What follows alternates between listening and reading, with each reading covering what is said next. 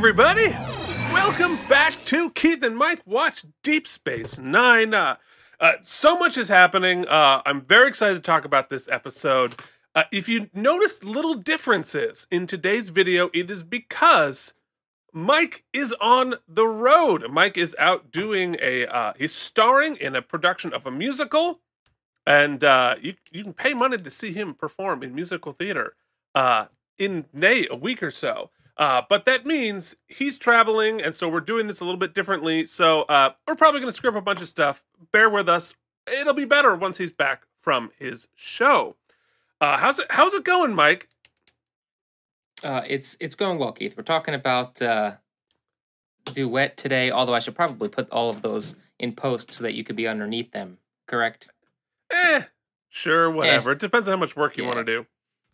Yeah, Uh, that's a good point. Uh, no, it's going well. It's um, I'm in the middle of the Adirondacks, so it's uh, a very uh, difficult uh, internet experience. But we're going to do our best to uh, not uh, screw up too bad, so that you can be a part uh, and see how great we look and talk about this great episode. That's most most Yes. important, Keith. At the end of the day, this is a great episode of Star Trek. See, you know, this is this is where we are called upon our, our our greater goodness to get over the fact that we're not lit well, because we have a fantastic episode to talk about this week. I'm so excited. Uh, we're doing season one, episode 18, duet. Um, but before we do, before we do that, before we you know beg for your money and, and talk about the patrons, we I, I think we should acknowledge that uh, this is the first episode that we're back since we lost Nichelle Nichols. Um, another one of the our legendary original series cast. Um, an icon in sci-fi, in civil rights, in um, in a lot of different ways, and by all accounts, a just a fine person.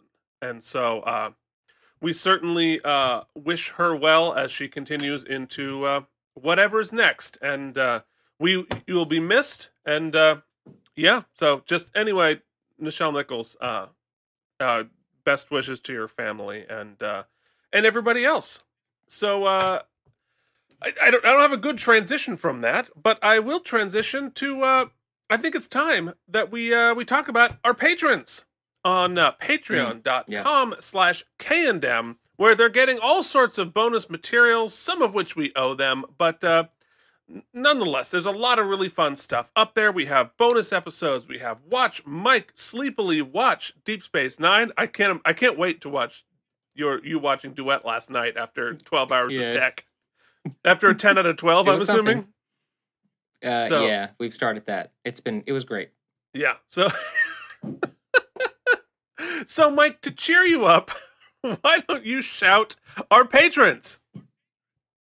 Yes, we've got Brian Kaufman, thank you. Casey Clark, Cloud Lover 69, Jorge Novoa, and the mysterious Alan Zimmerman, CRM Productions, Charles Babbage, and welcome to Welcome to the the family. he just uh, he just beamed aboard. Kyle Sweeney, we're happy to have you. Happy to finally get your name uh, on the episode, and you too can join us here at patreon.com slash K and M. Get your name on this graphic that Keith loves to update. Man, I- this one's fun to update because uh, Uh, no, it, means, seriously. it means it's happening. sometimes it's annoying. This is never annoying to update. Uh, but uh, you know what it is annoying? I- It's us begging you. If you haven't subscribed, do us a favor. Give us a like. Give us a subscribe. Hit the notifications bell because it really does help us grow our little show here. Um, there's and, and look, I just want to say I appreciate you watching this. I appreciate you uh, Mhm. joining us on this journey. I know that there are a lot of other shows similar to ours, and uh, I listen to them too. I love them. So, uh, but nonetheless, I very much appreciate uh, you joining us for this. So, uh, Mike, what do you say we start talking about the world around Duet? Yes, Keith, I think we shall. All right. Well, Duet aired on Sunday, June 13th, 1993. The top song, you ready, Mike? Continued to be wait. That's the Way Love Goes, Janet Jackson's masterpiece. Let's hear it, Mike. That's the way love goes. Something like that. I have no idea. Uh, the, t- the top movie. Now, this one I'm excited about because sometimes, you know, the eh, 30 year old top movie, like, oh, I don't remember that, or like, oh, yeah, that wasn't very good. That was very 90s. Do you know what the top movie was this Mike? This Mike, this week, Mike? No, Keith, I can't wait for you to tell me. In fact, It's Jurassic freaking Park debuted this weekend.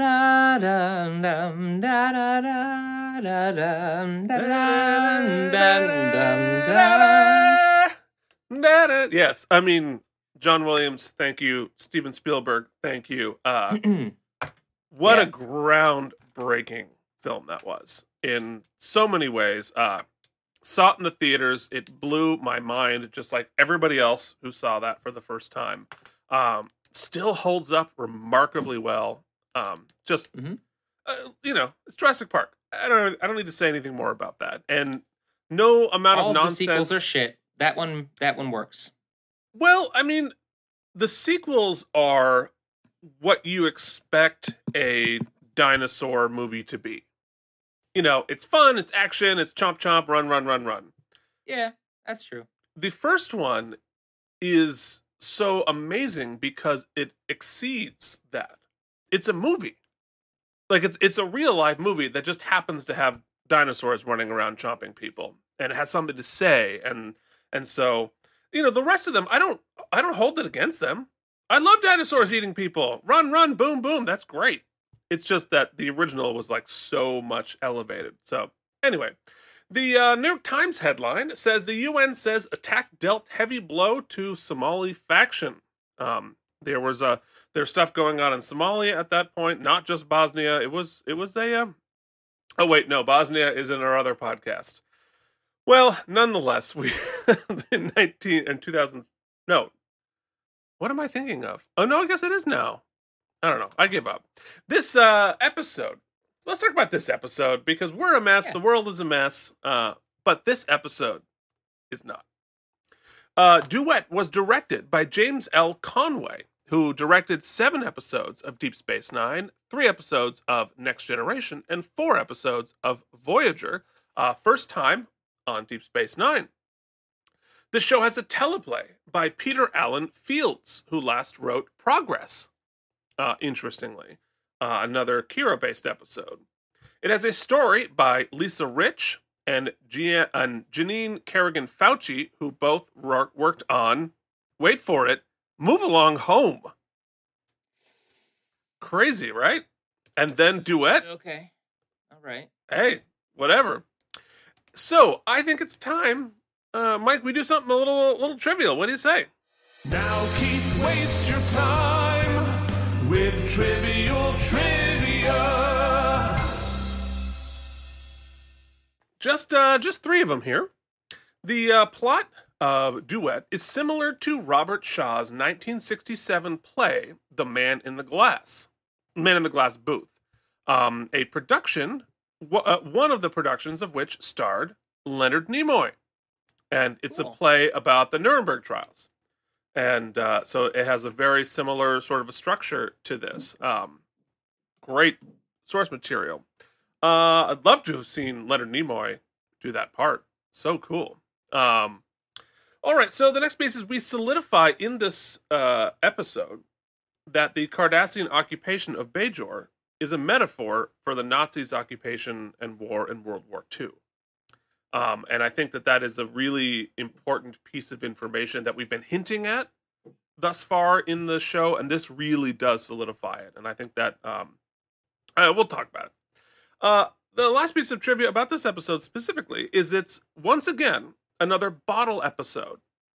And Peter Allan Fields, uh, the writer, said that producers came to him and said, Hey, Pete, can you do us a favor? Can you write an episode that costs nothing? And and did. And you know, sometimes when you have limitations, when you have restrictions, it it really, you know, cramps your style and limits what you can do and makes for an inferior episode.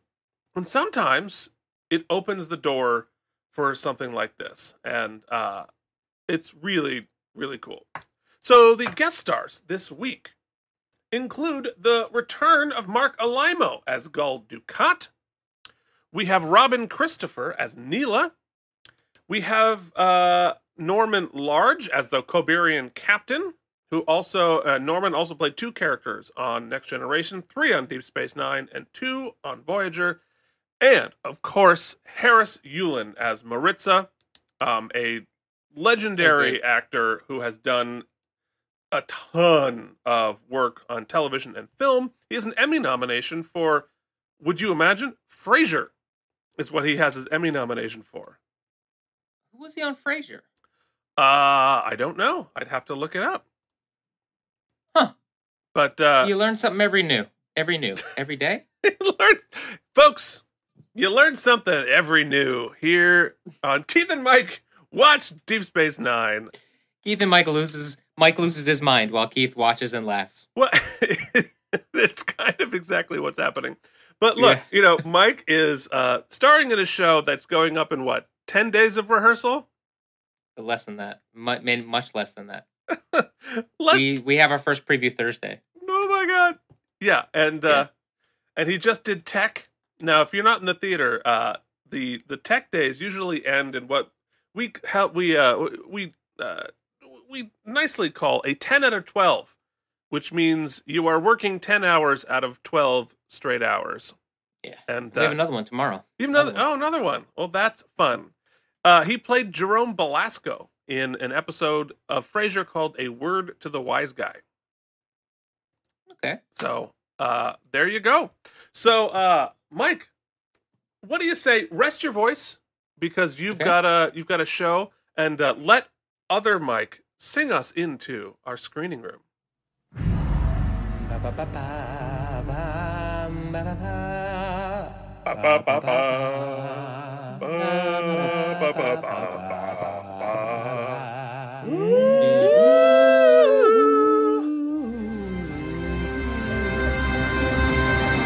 Poor me. Okay, so the teaser of Duet begins with Kira and Dax chatting about their ill spent youths when a freighter hails asking to dock.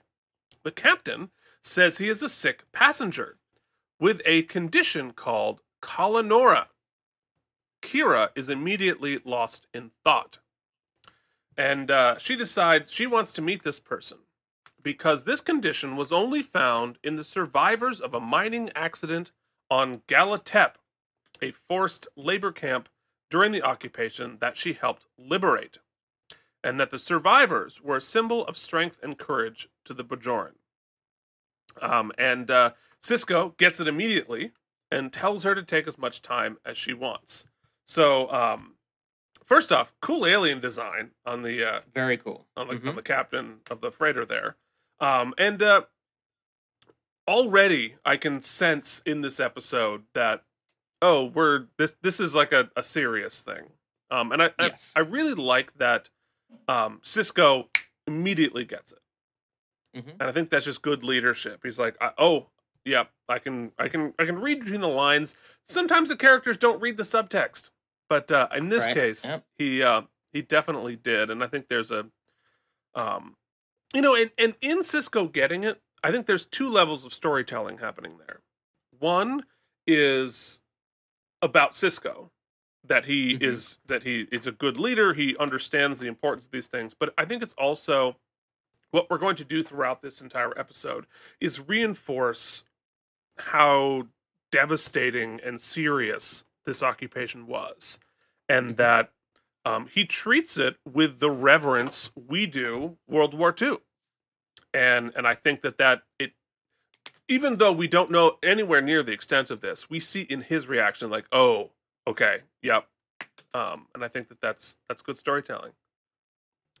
So uh, when Kira arrives at the infirmary, she is shocked and appalled to see that the survivor is actually a Cardassian, not a Bajoran.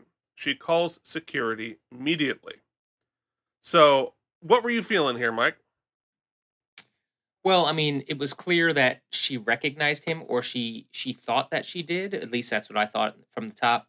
And uh, I like that uh, she calls security in, and there's this bit of tete-a-tete. At first, I thought this was going to be one of those plot lines that we've kind of already explored, where he knows her, she knows him, and we're going to take the episode to discover what where they bumped into each other before. I'm glad that it goes a different way because uh, you know they're they uh, have kind of we've kind of done that episode earlier on in the season. In fact, Mhm. very early in the season. So uh, this was good, but, but I'm I'm kind of off kilter, and I know that uh, actually from this just from this little tete-a-tete here, you knew that we were going to get some serious acting chops this episode. Yeah, yeah. Well, and uh, there's a couple of interesting layers retroactively when you look at this this initial thing. One, he tries to run and is Mhm. caught almost immediately, which is interesting when you look back retroactively at his plan. Mhm. Once you understand. It's funny. I think I joke. I think I joke in the watch along that I was like, "Oh, he's pretty slow. He's got a hitch in his get along," which actually tracks on many levels because it seems like he wants to get caught, but Right. also he's sick. Right. Right. So there's there's many different layers there. And um we don't know it yet, but your assumption that she knows him is wrong. It's merely Right. that he's a Cardassian. Um Mhm. which is uh which is interesting. He in this interaction uh, accuses Kira of hating him because he's a Cardassian, and Kira calls him a war criminal. So Sisko and Kira meet with Odo in his office. Though potential wormhole, like Mhm. when it turns out he is who he is, if he had really had his face reconstructed, she should have recognized him. Well, I don't think she knew what um the oh my god, I can't believe I forgot his name. A Gul Darhe'el looked like. So yeah, I guess he's not like the Hitler symbiote. He's more no, no, no. uh, He's he's basically it- it's, it's a stand-in uh, for for one of the concentration camps. So it's like a leader. So like you, if you were like a, a history nerd, you like everybody knows what Hitler looks like. If you're a history nerd, you might know who like Goebbels looks like, but most people wouldn't be able to like, oh, that's that's Goebbels or whatever. And I think it's sort of that level of thing where she's certainly Right, like you know the name, right? Mm-hmm. And um, so I I think that's the level that she's at. So she, did, she didn't know what it looked like. Um, so uh, Kira, oh oh god, I'm on, I'm on Act Two now. I scrolled down. So Sisko and Kira meet Nodo with his office. The Cardassian's name is Marritza, and he's not listed on any of the war criminal lists. And Odo's very clear to point out, I have them all, um, which is is interesting. Um, Kira doesn't care. She explains that the only way he could have contracted Kalla-Nohra, which is the disease that he has, uh, is by being at Gallitep when the accident happened. And uh, they liberated it 12 years ago, and uh, and she was a part of that, and discovered absolutely brutal atrocities. Um, so here's where it's uh, all the more clear that this is a stand-in for a concentration camp. Um, you know, and I think those of us who, um, you know, grew up in the 20th century, and uh, obviously we were not a part of it, but but we grew up with that sense of reverence, with that sense of like stakes to that, and um, you know, and one of my dear family friends was one of the people who did liberate a concentration camp, and that comes with it um, a specific type of trauma that I think that we Mm. see in Kira. That obviously it's not the trauma of being there, but even but even the act of witnessing it, of rescuing when you're there to fix up, like that's that's stuff you're going to carry with you for the rest of your life. Yeah, and I th- I think what's great in this in this bit too is that yes, I think they rely heavily on the the analogy they're making and our what our emotional baggage and stakes and heft that we we align with that. So they do some quick, you know, they emotionally take some shortcuts by using that analogy. However, I think uh, Nana Visitor here really still in this little monologue she gives where she kind of breaks down and it's really only a couple of lines of dialogue Yeah. she really reinforces those stakes and gives the emotional weight there too so i think it's really it really profound how how quickly she's able to get up to speed emotionally uh, very quickly in this this scene Well, and it's and I think that's where you, you start to we start to see the the abilities of the actress. And and uh, Mm-hmm. by the way, and we've been saying it wrong this whole time. It's Nana, not Nana. Nana visitor okay. Nana visitor. Um, no, I was getting it wrong too. Uh, and I've been a fan for 30 years.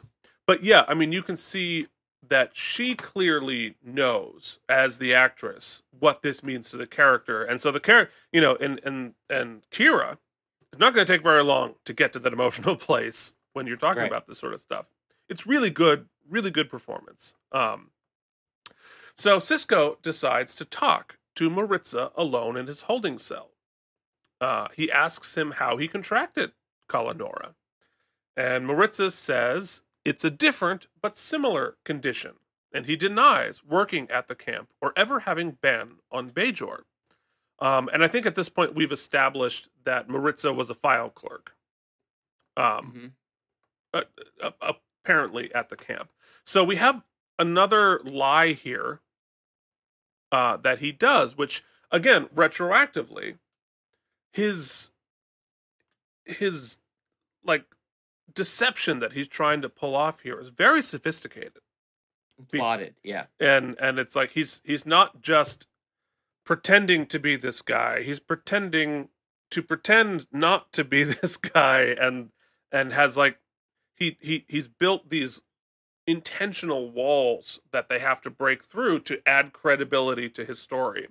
Um hmm which is brilliant. I mean, this this guy. I mean, Marritza. This this guy is clearly brilliant in how he has orchestrated this whole thing.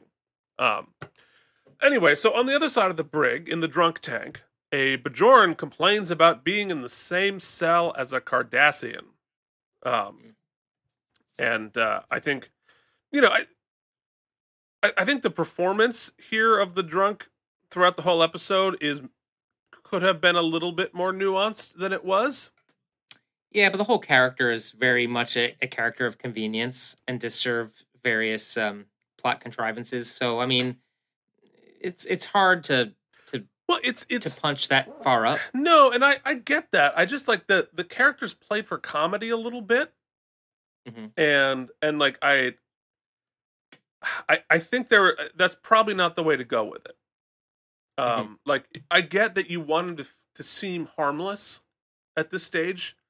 He's like, oh, he's a harmless old drunk. He doesn't know anything. But I think that there's um, He's actually superfluous too, right? Because I think that the the point that I think they're trying to make at the end of the episode, which I won't pre spoil, could have been better made by because they they take the time to set the chess pieces of uh there's those survivors of the camp on the station because they want to see justice or whatever. They could have easily used them as the as the mechanism to what happens. They could have, although I think that they, I think again we're talking about the themes at the end of the of the episode, but it's kind of that it, the the story is sort of what the story. It's it's an idea.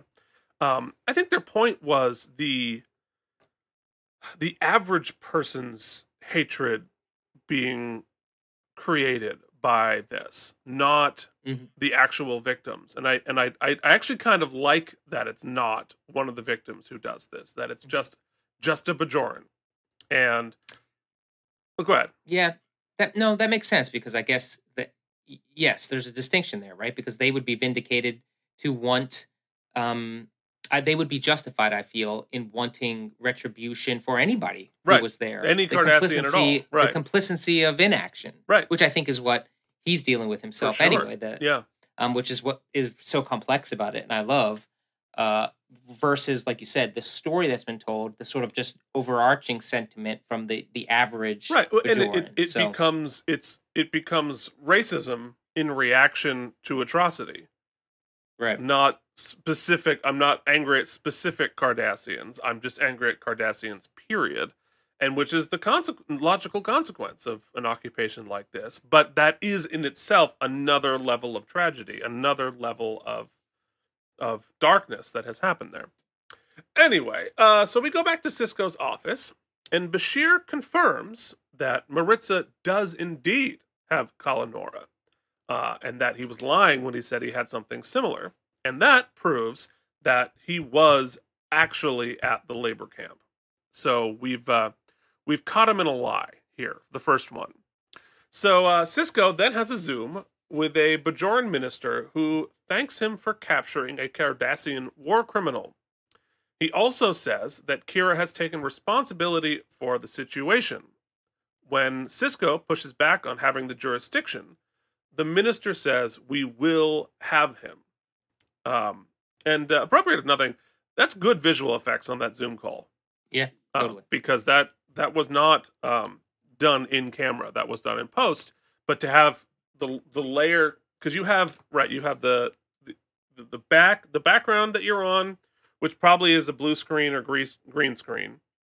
Then you have the video overlaid on that, and then you're overlaying the reflection to show the the depth on that. That's good stuff. Yeah. That's good stuff, guys. Um anyway, so we begin act 2 on the promenade. Sisko sits down with Kira and tells her he wants Odo to take over the investigation. Now, I don't know what that table is in the middle of the hallway. That she's, I guess, Mhm. it's like a restaurant. the The architecture of the restaurants that aren't quarks on uh, uh, are are a little are a little bit weird on Deep Space Nine because they just sort of like spill out into the. It's like it's like you're in an airport because that's essentially what Deep Space Nine is. This is an airport, but they've they've got like sidewalk seating in an airport. I think that's what's Yeah, happening. I- you can also tell every time they move, the little flowers on the desk are like. Yeah, they should have locked the, those flowers down. Yeah. Um. Uh, anyway, so he uh, he wants Odo to take over the investigation. Uh, he reminds Kira that until there's proof, Marritza is just a traveler under suspicion. Kira denies being on a vendetta and promises to be impartial.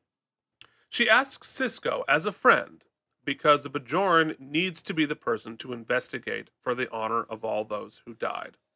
Uh, and Sisko And Mike agrees. takes the two worst screenshots of all time. One, two. this terribly serious, beautiful Yeah. scene. that is how it is immortalized. uh, well, anyway, Sisko agreeing, I think, is uh, once again. Sisko does really good Siskoing in this episode. Uh, makes makes good, fair, rational decisions. And her point that it should be a Bajoran who does this investigation is a good one. I get it. Um, and him pushing back, like, okay, but you have to be impartial. All of that's good. That's that's all good Star Trek world. Uh, Kira goes to the brig as Odo lets the drunk out. The drunk reinforces that he wants the Cardassian hanged. Odo's been investigating, and so far, Marritza's story checks out. Uh, Kira then goes to talk to the prisoner. Maritza complains he doesn't have any yamok sauce. Call back. Gotta love that I said I know a guy. We know a guy. We do. Dude, you need 5,000 wrappages? We got it. Um, he says that uh, he accuses Kira's passion of being persecuting Cardassians.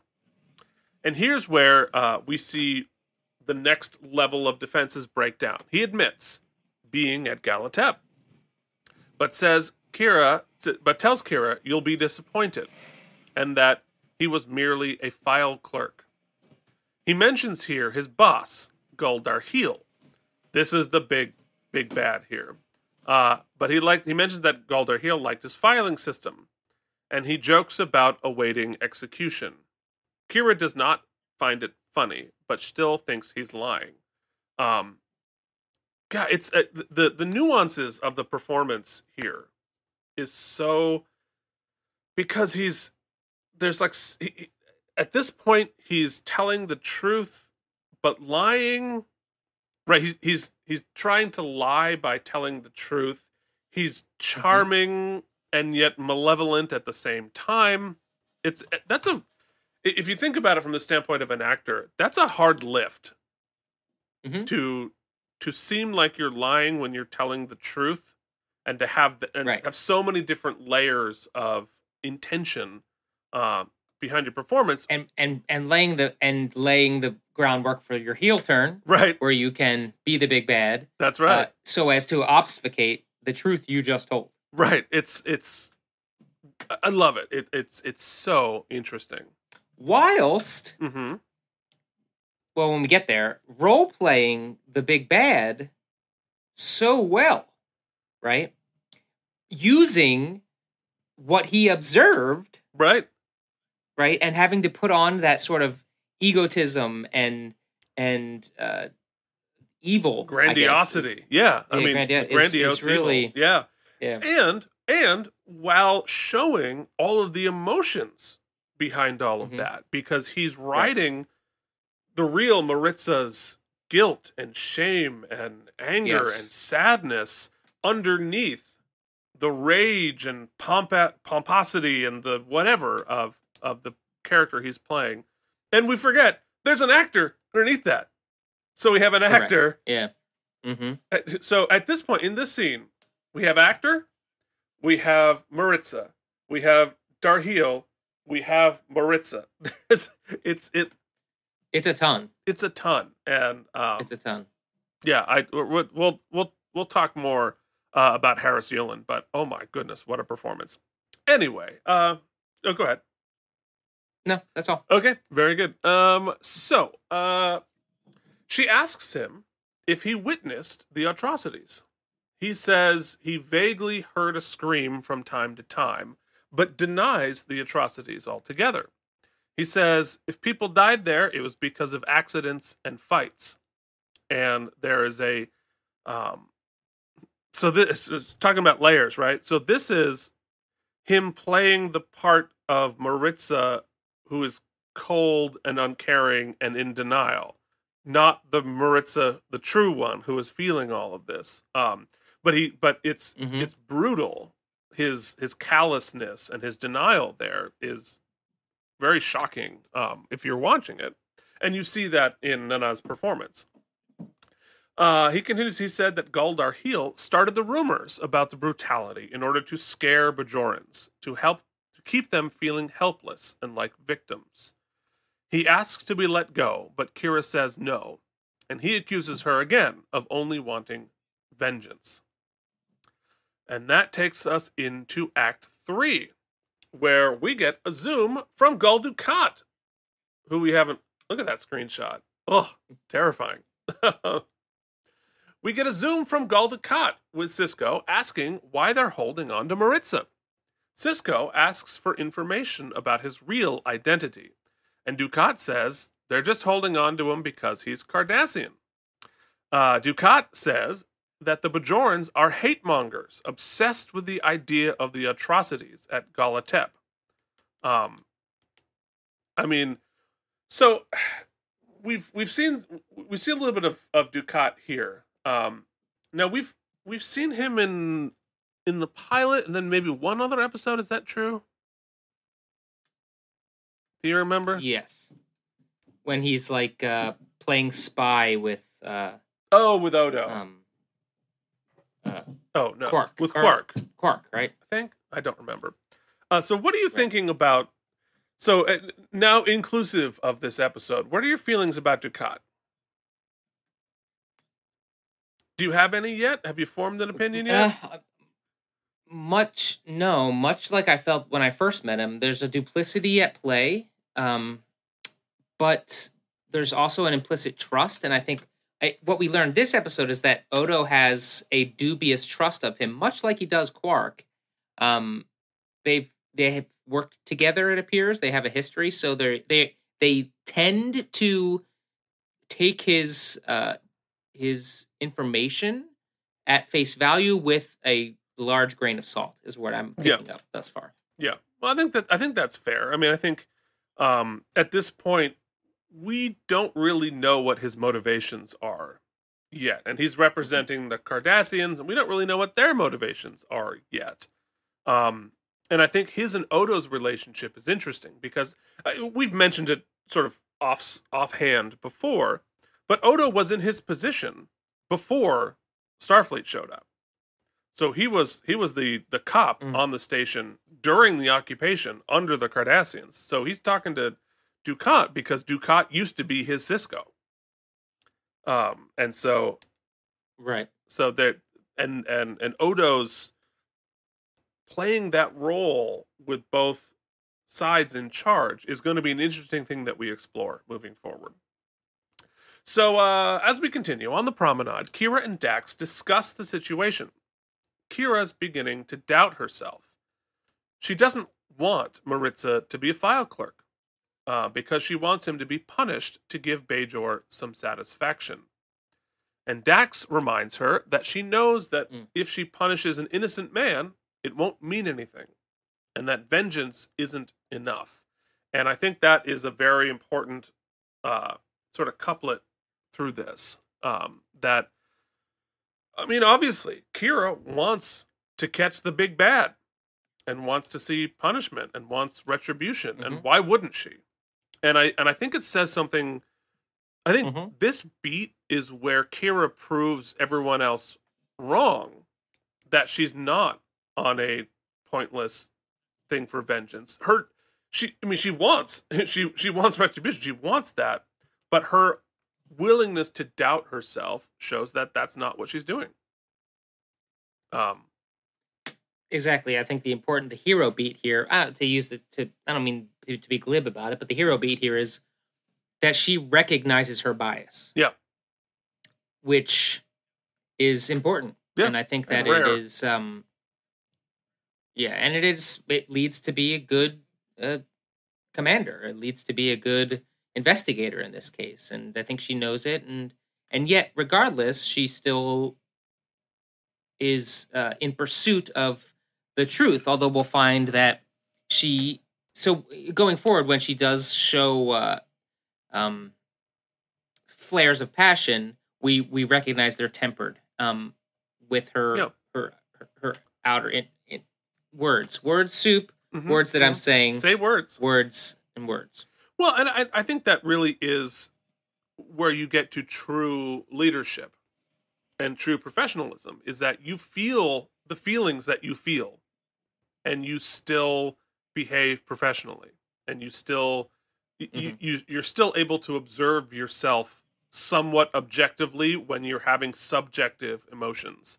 And that is what we call on our leaders our teachers our cops our judicial system to do right? Because you you feel what you feel. Hmm and and you know she's very very understandable that she feels what she feels and that she's still able to stay one foot objective. Uh anyway it's a it's such a good episode for kira.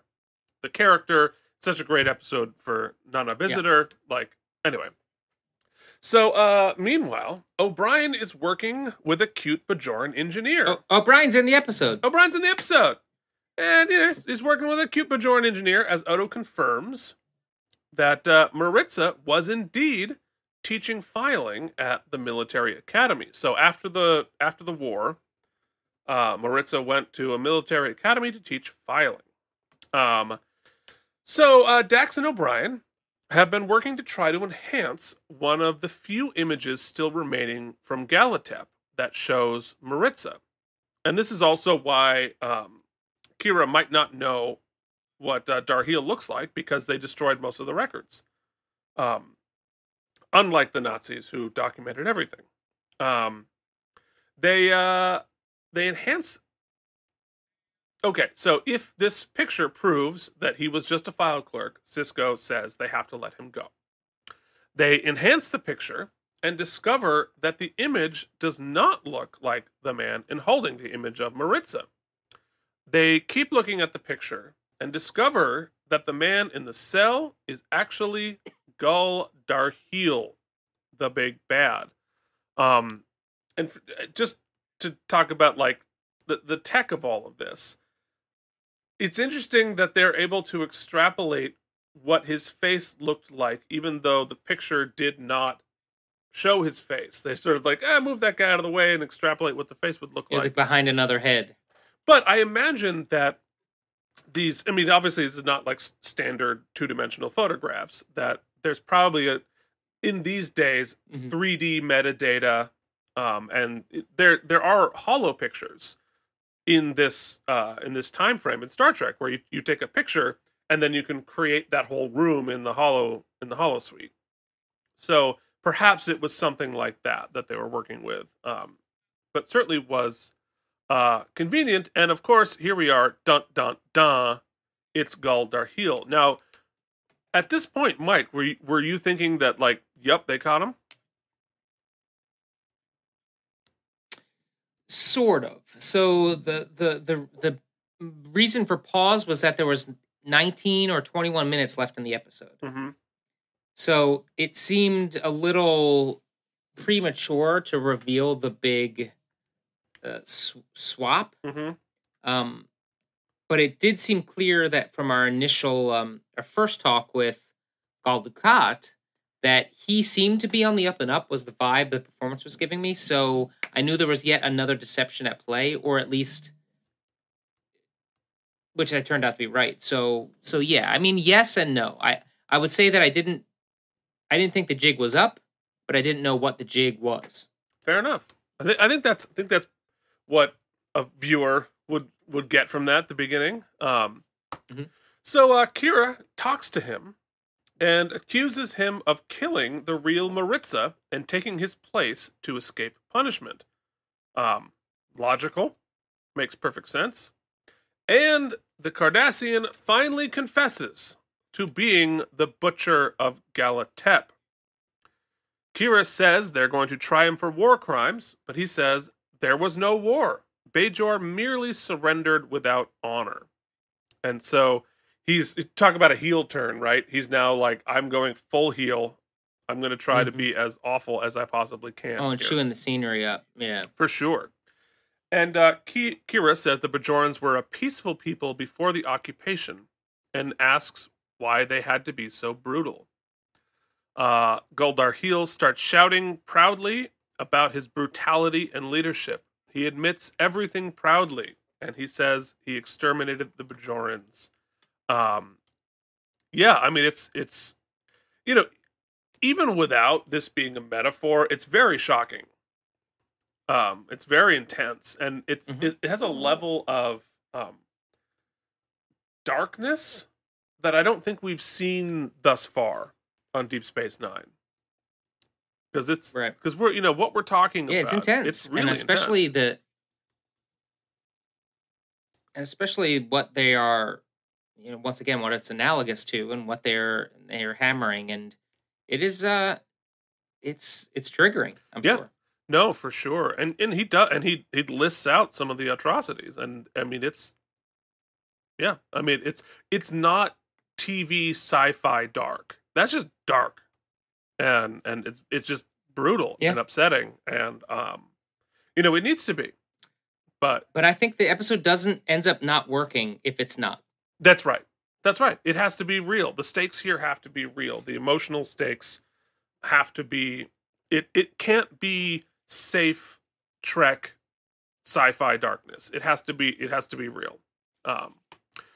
So uh, in Act Four, Kira sits in Odo's office. He brings her a drink. She could use it. she wonders how many more like him are out there. Odo advises her to lie down, but she refuses. She talks about her time in the Shakaar resistance force, and they realize that the Cardassian knew about her being in the Shakaar force when he shouldn't have. Gul Darhe'el wouldn't know that. Something isn't Hmm. right. Um.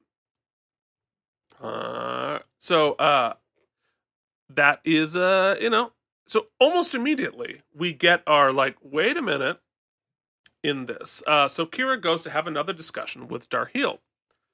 Meanwhile, Odo asks the computer, "Who has asked about Kira lately?" Which is interesting. Uh, she asked Darhe'el how he knew that she was in the Shakaar force. Um, he says that Marritza gave him the information from his files. He says he was reassured by the termination reports. He wants then to ask her some questions. They keep talking.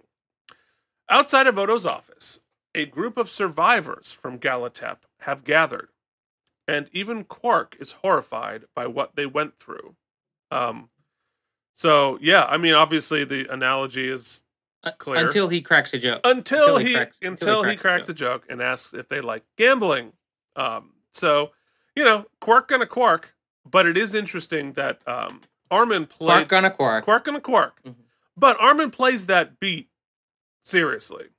Like he's like it's it's clear that Quark even Yeah. even Quark is like Jesus. Um, so I think that's uh that's interesting. Uh, so Odo goes to Bashir and says that months ago, and and Bashir says months ago, someone named Marritza looked for information on Kira. And Odo asks Bashir to track down Marritza's medical records. So we're starting to see that maybe Marritza didn't show up here accidentally. Then Odo calls up his old boss, Gul Dukat, and we are reminded that they worked together during the occupation. Dukat denies Odo's request for information on Gul Darhe'el, but he does say that Darhe'el is dead and that Dukat attended his funeral. And he was buried under a giant military monument as a hero to the Cardassians. Um, so uh, definitely an interesting little sliver of information about where the Cardassian government or their people are still at. That they have a monument to this guy. So the occupation ended, but their Mhm. way of existing has not. Um, so uh, when Odo asks Dukat, uh, tells Dukat that the prisoner has admitted to being Darhe'el, Dukat is shocked and says he's lying. He assumes it's some plot to embarrass the Cardassian Empire. So Odo asks for proof. Dukat finally resent, relents and gives him access to the files. In the brig, Kira and the Cardassian discuss her career in the Resistance. She started fighting when she was 12. Um, another piece of backstory for Kira, where she's coming from. She was a child soldier, essentially. Um, he asks her how many she killed. She admits to regretting much of what she did, but she was fighting for survival. And the Cardassian blusters that he was fighting for Cardassian. She says nothing justifies genocide. And he continues to go, he responds, What you call genocide, I call a day's work. Um, so really just going full um supervillain, really. Um Odo calls Kira aside and tells her that the man in the cell wanted to be caught. So now we have another layer of the uh, the onion here. And we go to Act 5. Odo talks Sisko, talks to Sisko and shows him a document confirming that Darhe'el died six years before. Kira naturally thinks it's a trick. Odo says Darhe'el never contracted Kalla-Nohra syndrome because when the mining accident happened, he was on Cardassia getting an award. So therefore, the man in Odo's cell cannot be Darhe'el. The man in the cell apparently quit his job and settled his affairs, then intentionally ended up on Deep Space Nine to be caught. Kira still says it's Darhe'el and that Sisko should go talk to him. And then here we get the reveal. Bashir shows up and says that Marritza got plastic surgery to look like Gul Darhe'el. Um, and so uh, Kira goes back for another one of her conversations with the prisoner, um, and she interrogates him. This time, trying to make him confess that he is not Gul Darhe'el. Which um, I love these scenes between the two of them because every every time they go Yes. in, both of them have a different intention, and it really is like a play. Mhm. And I I could have. I think they could have spread those conversations out for 90 minutes. They could have made a whole play just in their two conversations. And and in some ways yeah, I imagine. I, I, you know what? Between us, I imagine. I, I imagine they shot all of these sequentially probably in one day. Yeah. I'd love to just see that footage of the of the. Yeah.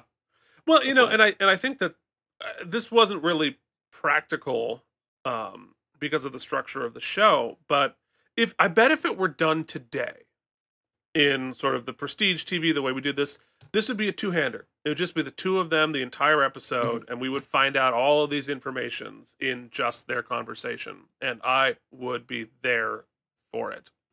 Um but nonetheless what does happen is that she uh, interrogates him and he breaks and starts to shout and the harder he fights the more kira realizes that he is indeed marritza the filing clerk marritza finally breaks down and confesses to his guilt of witnessing the horror and doing nothing to stop it kira drops the force field and tells him he didn't commit the atrocities and that he couldn't stop them Marritza begs her to let him stand trial as Gul Darhe'el to prove Cardassia's guilt and to hold it accountable.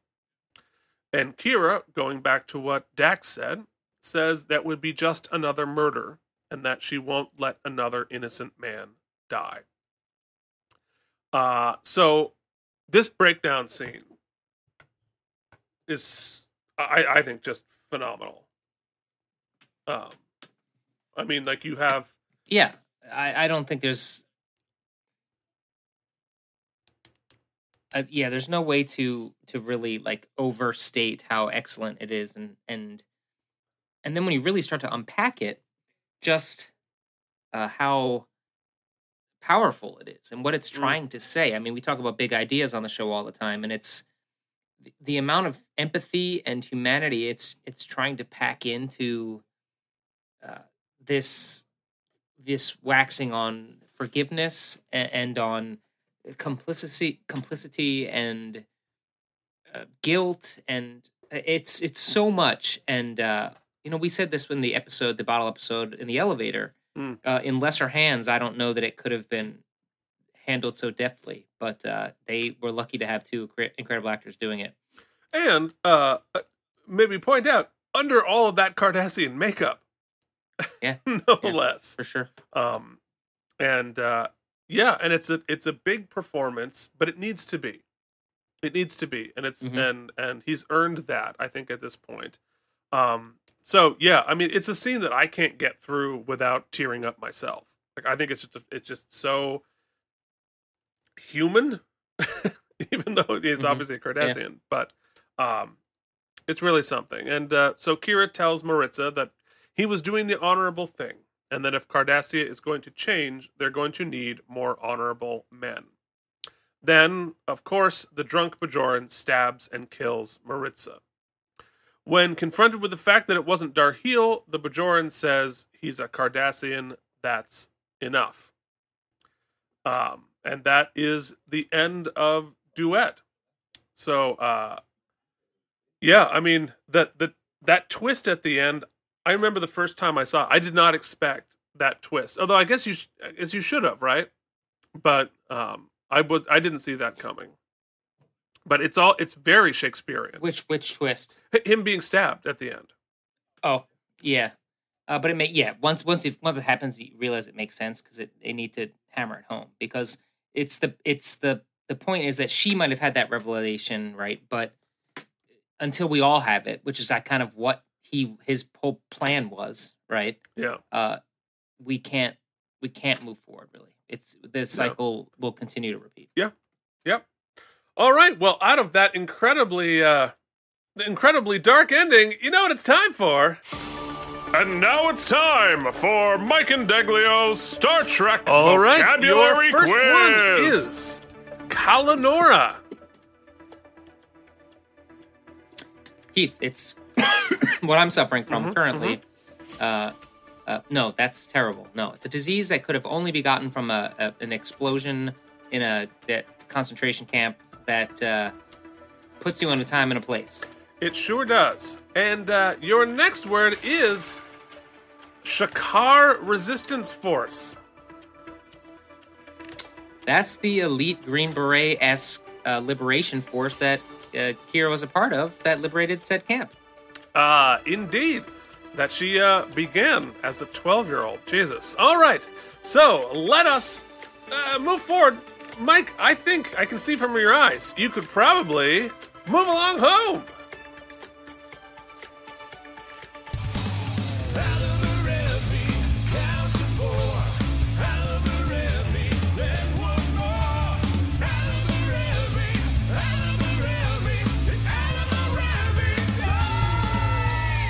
Okay, first up, uh, Mike, uh, were there any? you're back. I'm back. There's two of me again.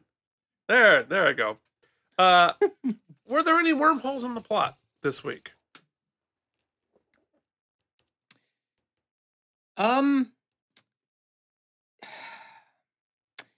the only thing I could really uh come up with is the possibility that in his plotting of the his deception, I suppose he would assume that Gul Dukat and any any officials from the uh, from that side of the occupation would not give up any records that would that would reveal his surgeries and kind of but but that said he did kind of pre-think their whole investigation Mm-hmm. so it seems like a gap in logic that he wouldn't think that they could potentially come up with the medical records that would kind of undo him Well, I think well, in terms of the Cardassians, I think that he would assume that everyone would assume that whatever the Cardassians said was a lie. Oh, you gave us a death certificate for this guy? Yeah, sure. right? Oh, you built them a pyramid. Yeah. Yeah. whatever. Who cares? The medical records were actually that came from the medical side, not from from Dukat, I believe. Um, that that that's the one thing that I think that he would have thought to scrub those records.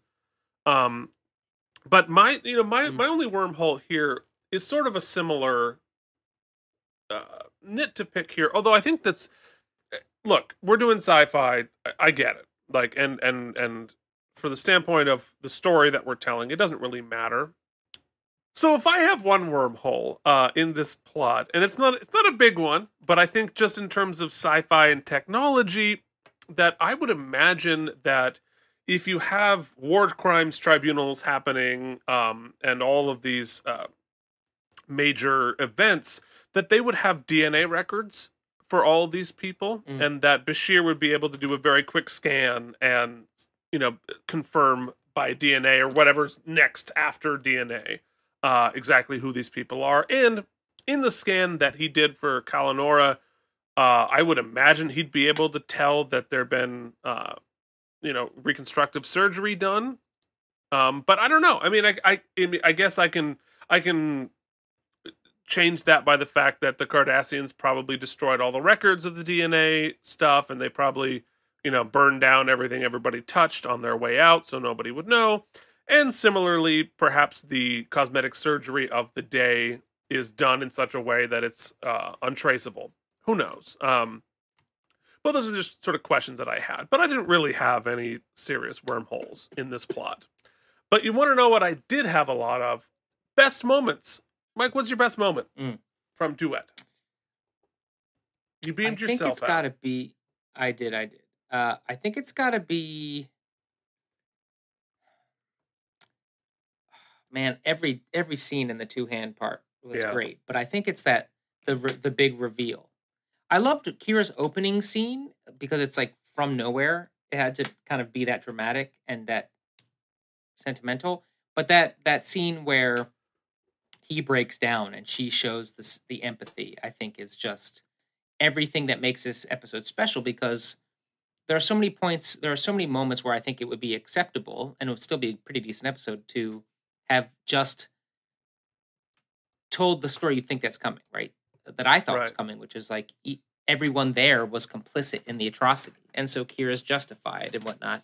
And the fact that it turns out to to turn on its head and and show that you can still have forgiveness for those who are put into a terrible position doing terrible things it, it, it it's so nuanced and such such a deep cut that it's it's really special i think and and and a t- ter- and a very difficult story to tell to be like let's find i mean basically you're saying let's find the it guy for the nazis and find a way Yeah. to show him empathy and that's yeah. like at a pitch meeting i'd be like you sure you want you sure that's what you want to say but what it says what it really shows Yeah. is the humanity of Kira and the Bajorans and what what really an Yeah. elevated society would be able to do. Because she'd be totally justified and be like, I don't care who you were. I don't care if you swept the floor. Fuck you. You deserve it. You know? Yeah, and and I think that there is um there's an argument to be made that you know that he Yeah. he has some level of responsibility and complicity in in that and he and I, I think he absolutely does and I think that is reflected in his own behavior in his own feelings and you know and I think he you know it's it's tough because there's a lot of stuff a lot of bad stuff that happens that people who weren't directly involved but indirectly involved and you know and and we have such a black and white of thinking thinking of these things like you either have 100% responsibility or no responsibility Mhm. and so we're searching for absolution when really there's something in the middle that calls for forgiveness not absolution Mhm. and i think that that is a really um it's a really nuanced so i I guess I, should give my favorite moment i i it's the same thing like i i it's the Mhm. same scene i think is I, I I guess I consider all their conversations one big scene, um, Yeah. which is like I said before, like that's I I would love to see that as a play, uh, just do it as a Mhm. whole ninety minute play, um, but I I think within that scene and he gives such an amazing performance here. But I think I'm gonna. My favorite moment is uh, Nana Visitor's reaction shots through this because on her face, in her experience, you see Kira go from hate to pity to empathy and finally to respect. And that is a journey that she does almost mostly non-verbally. And uh it, it is something to watch. And um a level and uh you know, look, I'm going to say something sacrilegious. Uh it's a it's a higher level of acting than we usually see on Star Trek. And um, you know, which is not not a slight on the actors from Next Gen or Mhm. whatever. And like, you know, Patrick Stewart, I know. Uh is he's a he's a god of acting. But but frequently because of the tone of the show and the way that what the, what's asked of the actors from the producers, they don't get to fully engage emotionally. It's very stoic, it's very stylized, it's very um rigid in the you know and, and and I know that even on Voyager like you know you hear Garrett Wang say like we were told like do not feel feelings, like do not express emotions. Keep it very right here. Um and this is where Deep Space 9 sticks out a little bit from a lot of Star Trek. I mean obviously, you know, today the contemporary you might argue this it may be a little overwrought but it was very underwrought for much of the 90s but deep space nine sticks out as like they allowed their actors to act and actually get into it and this is a great example of that. Um all right so let us continue the discussion and uh, hand out some self-sealing stem bolts. What do you say I think it's a great idea. I, um, you know, I think what what takes it from a good episode to a great episode is, yes, I think the deception, the plot mechanism, the machinations. I think the the the journey we get there, the performances, all of that we've we've talked about. But I think the the the stroke of genius in the writing here that I really brings it home for me is that at the end, you know, it could have, it could look, it could have been about, like I said before, complicity, could have been about forgiveness. All of these things are explored. But when you get to him, it wasn't him where I thought it was going to end up. It wasn't him saying, you know what, I did all of these things and I need to be, I need to be punished. And so this is sort of like a circuitous route to suicide, Mm, right? For punishment Yeah. and whatnot yeah which would have been interesting as well. But instead, what he divulges is that I need this to happen so that it forces the um, Kardashian, Kardashians, Kardashian Kardashians. You know we're gonna have to have a, a, a Kardashian jar. Every time you Yeah, say it, you have to put a right. dollar in a jar. It f- he need, he wants the Kardashians not to, but to admit to have to acknowledge their guilt, their complicity, their and you can even tell as as you know Dukat says earlier that they still are celebrating. They still are seeing it. It's like the South still celebrating.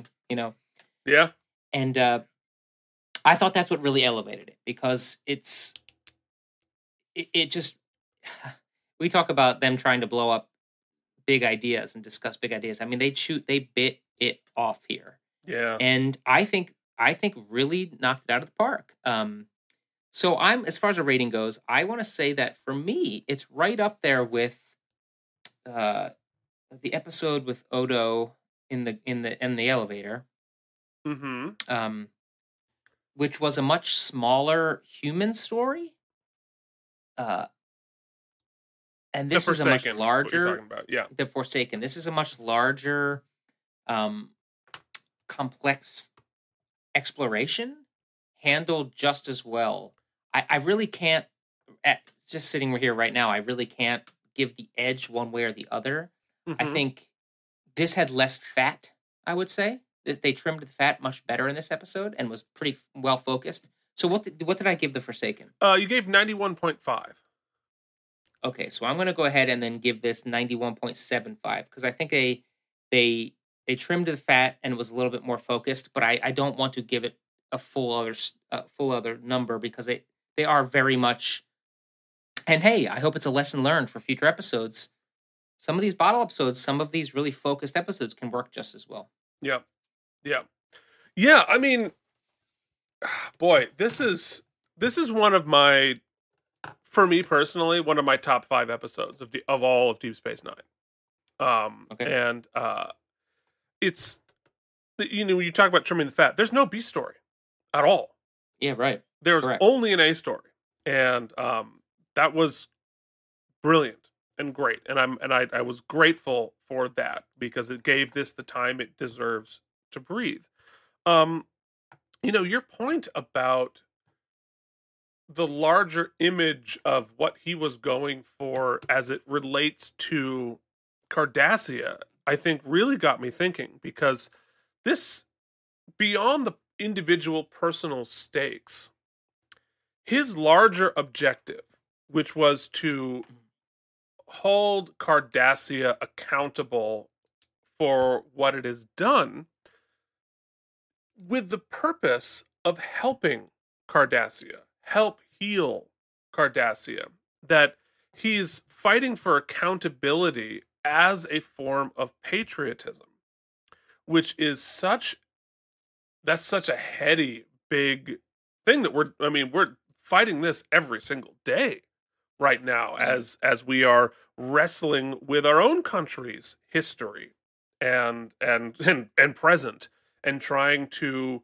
hold accountable for our failures, for our mistakes, for the things that we're still doing wrong, our institutional failures. And every time people try to hold us accountable for the greater good, to make the United States a better country, they're accused of attacking the country, of not being patriotic, of not loving their country. And I think this is a this is the the opposite of that. This is I'm attacking I'm I'm trying to hold my country accountable and change it for the better because I love it, not because I hate it. Because we deserve a country that does better and a society that does better. And that is I mean, you talk about contemporary, that's every every instant of our lives right now, especially now.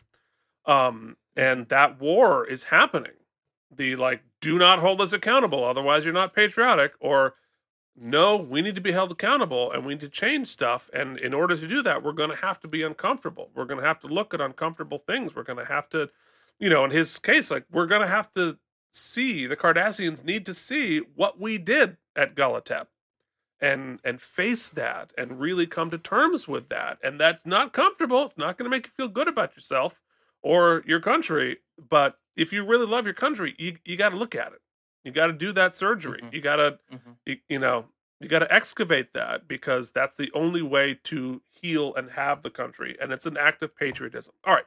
Anyway um yeah i mean the the mystery of it unraveling i found that very satisfying. I found the performances extraordinary. I found the writing really good. I mean just really tight writing. The scenes together Mhm. um there was no unnecessary couplet everything there was important everything there was necessary we learned about Bajor. We learned about Cardassia. We learned about each of these characters. We learned, um, we went on this huge emotional journey.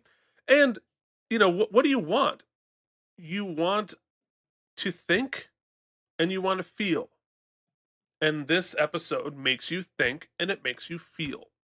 Um, and that is the absolute pinnacle of of what sci-fi can be. And you're telling a contemporary story through a sci-fi lens so that you know maybe people who don't want to hear that story accidentally digest it which is something that has happened in the tradition of Star Trek you know you had stand-ins for all sorts of uh, things happening in you know 1960s we had stand-ins for racism that racists watch and like oh it's an alien. They're not talking about me until they realize like oh shit no they are talking about me.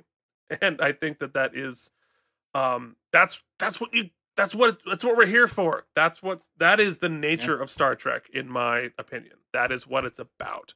Um, and so, as a result, if I'm, I use this episode, if if I have somebody I'm trying to get into Star Trek who's like, I don't know, like they're all like meat morp and like aliens and like it's all like military, there's no emotions, and you're like blah blah blah beep bop beep bop technobabble.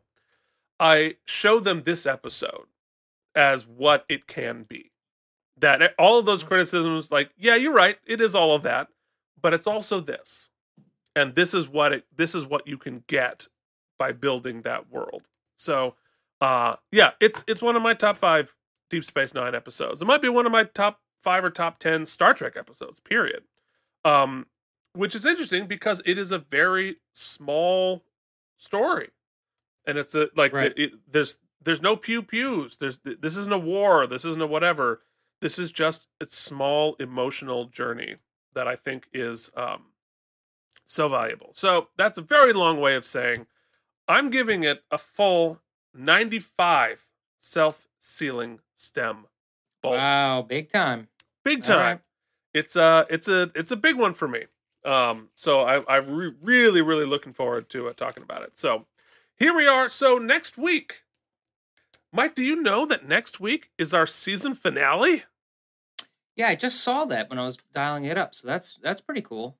Yeah, it's a short season. Season one was short, as uh, but we're running out of money, folks. We were running out of money. Uh, but I don't. Think, I think that's they only ordered 19 episodes.